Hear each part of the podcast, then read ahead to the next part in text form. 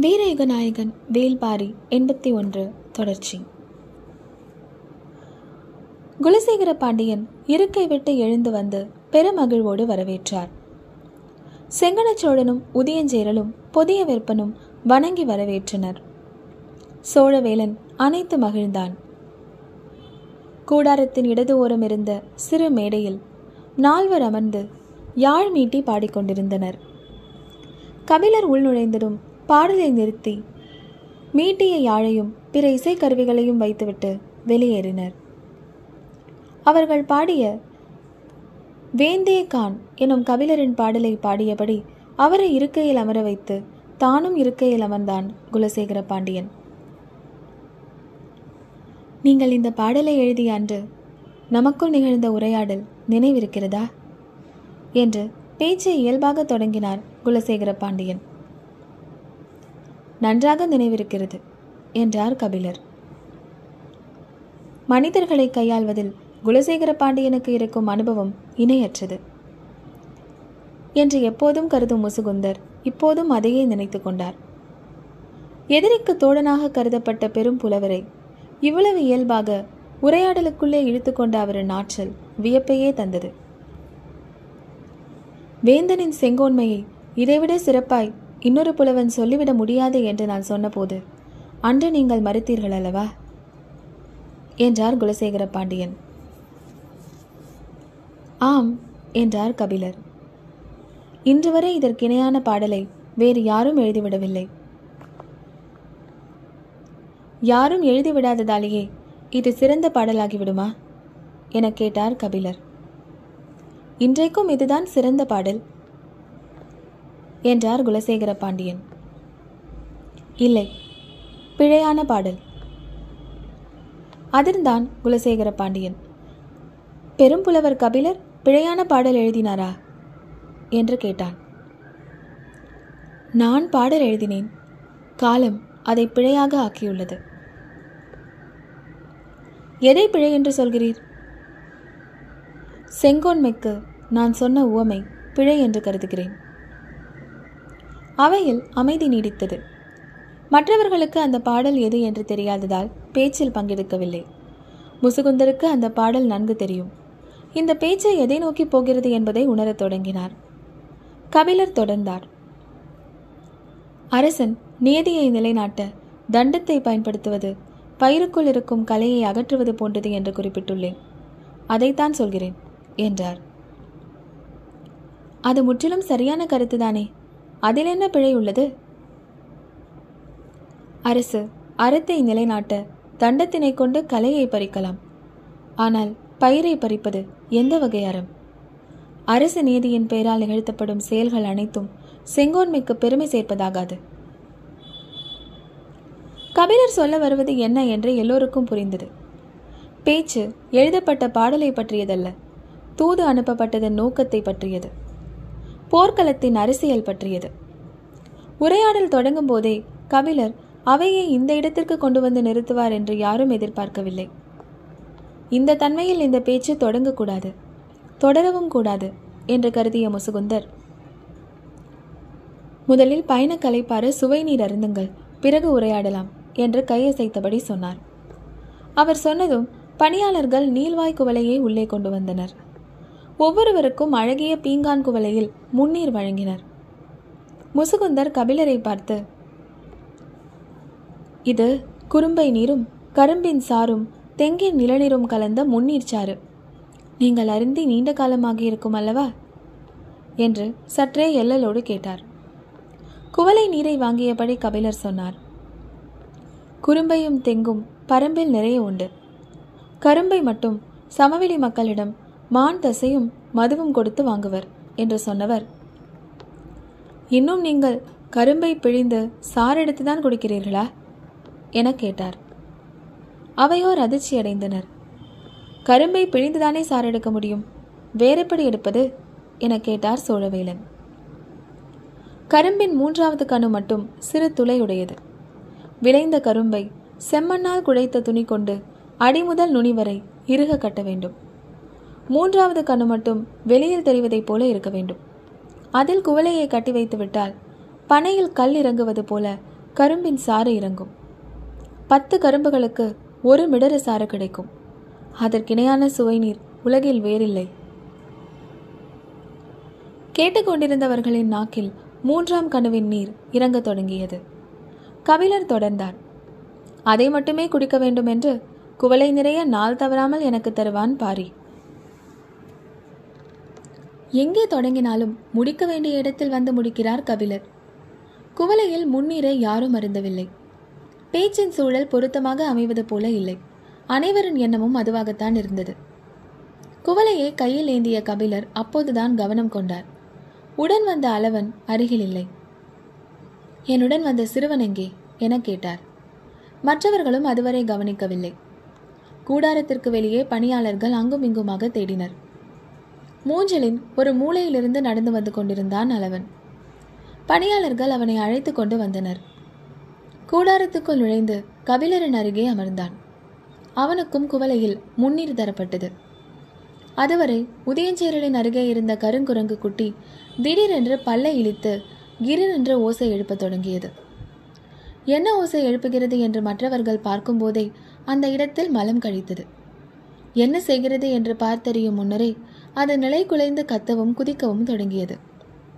சேரனின் பணியாளர்கள் உடனே வந்து அதை பிடிக்க முயன்றனர். அதன் செயலை கண்டு பதற்றத்தோடு உதயஞ்சேரல் கத்தினான்.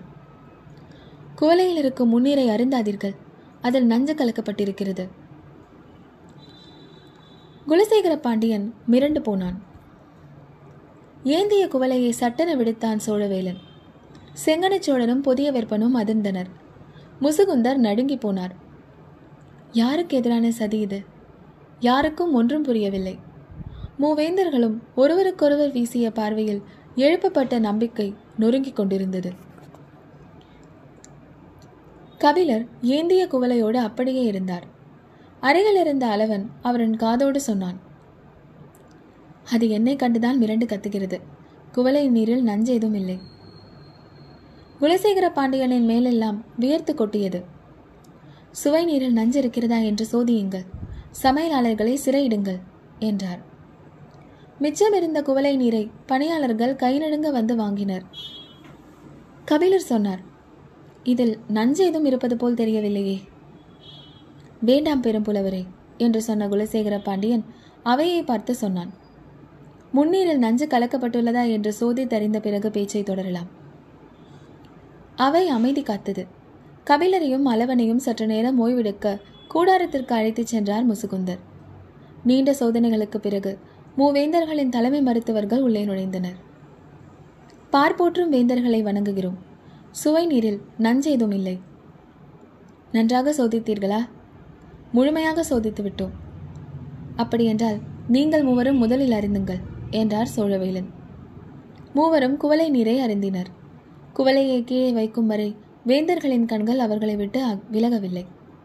அருந்திய மருத்துவர்களின் கண்களில் சிறு அச்சம் கூட இல்லை. அவர்கள் குவலையை கீழே வைத்த கணத்தில் உதியஞ்சேரல் கத்தினான். அந்த குரங்கை கொன்றுவிடுங்கள் சற்று இடைவெளிக்கு பிறகு ஓய்வறையில் இருந்த கபிலரை அழைத்து வர சொன்னார்கள். நஞ்சு அச்சம் சதி விசாரணை கொலை இப்படி சிறிது நேரத்துக்குள் அனைத்தும் நிகழ்ந்து முடிந்த ஒரு அவைக்குள் கபிலர் மீண்டும் நுழைந்தார். யார் முகத்திலும் இயல்பும் மகிழ்வும் இல்லை. பாறையின் தரப்பில் நின்று வேந்தர்களுக்கு எதிராக வெளிப்படையாக சொல்லேந்துவார் கபிலர் என்று யாரும் எதிர்பார்க்கவில்லை. அதிகாரத்தின் மீதிருந்து வெளிவரும் நேரடியான அரசியல் பேச்சு தொடங்கியது. இந்த பெரும் போரால் பாரியும் பரம்பம் பரம்பும் அழிவதை தவிர்க்கத்தான் நாங்களும் விரும்புகிறோம். அதற்காக தான் உங்களை அழைத்தோம் என்றார் குலசேகர பாண்டியன். அருகில் இருந்த அளவனை பார்த்து நீ வெளியில் போ என்றார் கபிலர்.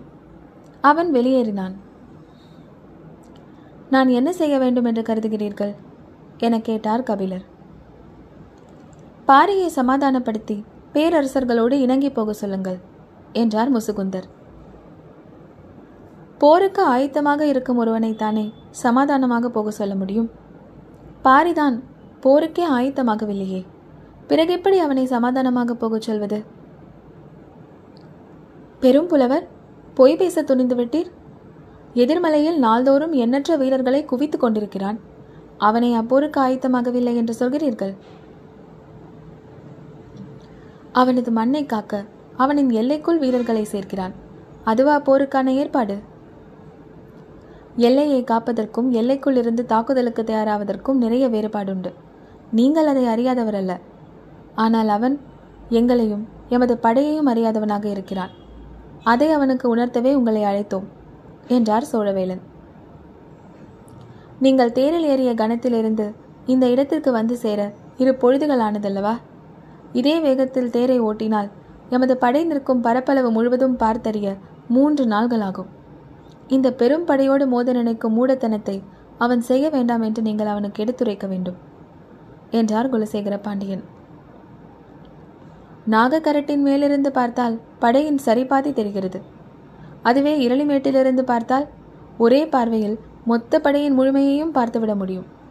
அவ்வளவுதான் இந்த படையின் அளவு. ஆனாலும் பாரி போரிட வேண்டாம் என்றுதான் முடிவு செய்துள்ளான் என்றார் கபிலர். இந்த பெரும் படையை பார்த்தால் எந்த சிறுகுடி மன்னனும் போரிட வேண்டாம் என்றுதான் முடிவு செய்வான். அதை தவிர அவனுக்கு வேறு வழி என்ன இருக்கிறது? என்று கேட்டான் உதயஞ்சேரல் வார்த்தைகள் உரசிக்கொள்ளத் தொடங்கின. கவிழரை காயப்படுத்திவிடக்கூடாது என்ற கவனம் மெல்ல மெல்ல குறைந்து கொண்டிருந்தது. உதயஞ்சேரல் வயதால் மிக சிறியவன். பலமுறை தோல்வியடைந்ததால் தீராத வலியோடு இருப்பவன். அவை அனைத்தும் வார்த்தைகளில் வெளிப்பட்டு கொண்டிருந்தன. மூவேந்தர்களோடு இணங்கி போகுதல்தான் பாரிக்கு நல்லது. எண்ணற்ற சிறுகுடி மன்னர்களைப் போல அவனும் தனது நிலத்தை சிறப்பாக ஆளலாம் என்றார் முசுகுந்தர். இல்லை என்றால் போர்க்களத்தில் அவனது குடலை கழுகுகள் ஏந்தி பறக்கும் நாள் விரைவில் வரும் என்றார் சோழவேலன். கூர்முனை கொண்ட வார்த்தைகள் அடி ஆழம் வரை இறங்கின. கபிலர் சற்று அமைதி கொண்டார். அவை முழுவதும் அமைதி நீடித்தது. செங்கனச்சோழன் புதிய விற்பனை பார்த்து கண்களை உருட்டி ஏதோ சொல்ல சொன்னான். தூதுவனை சீண்டுவதும் மிரட்டுவதும் மிக முக்கியம்.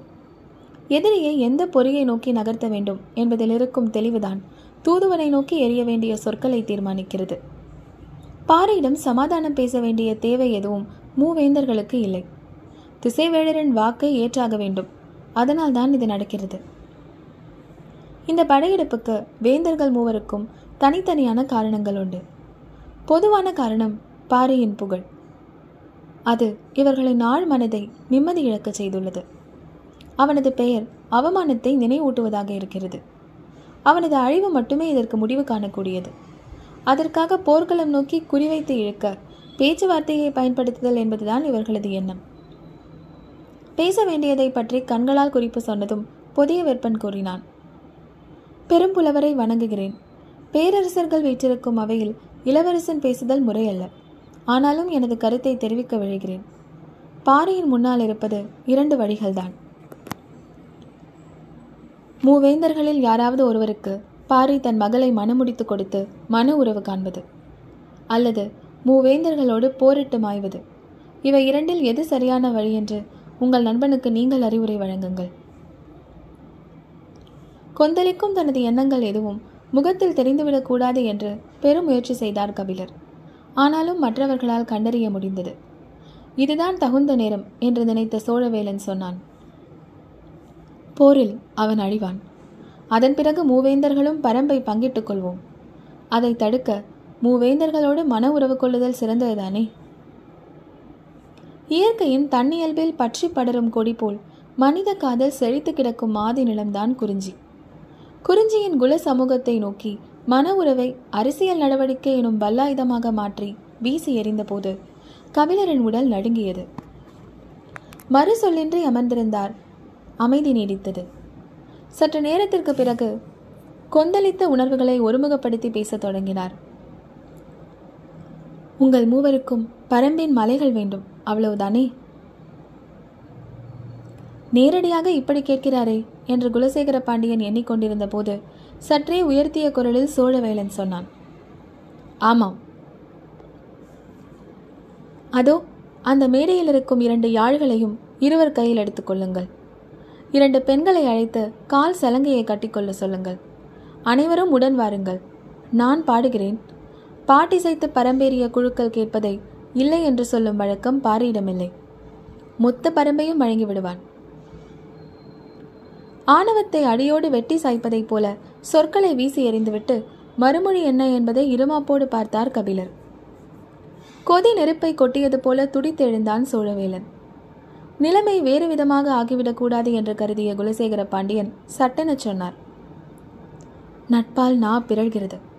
உமது சொற்கள் பற்றி எரியும் பரம்பை பாட. அதிக நாட்கள் இல்லை கபிலரே. இருக்கையை விட்டு எழுந்தார் கபிலர். நெருப்பில் எரித்தாலும் மீண்டும் முளைக்கும் ஆற்றல் கொண்டது பனம்பழம் மட்டும்தான். பனையை குலச்சின்னமாக கொண்டவன் வேல்பாரி. நெருப்பாலும் அழிக்க முடியாத அவனை பாடுதல் என் தமிழுக்கு அழகு. சொல்லியபடி வணங்கி அவை நீங்கினார் கபிலர். பரம்பின் குரல் ஒலிக்கும்.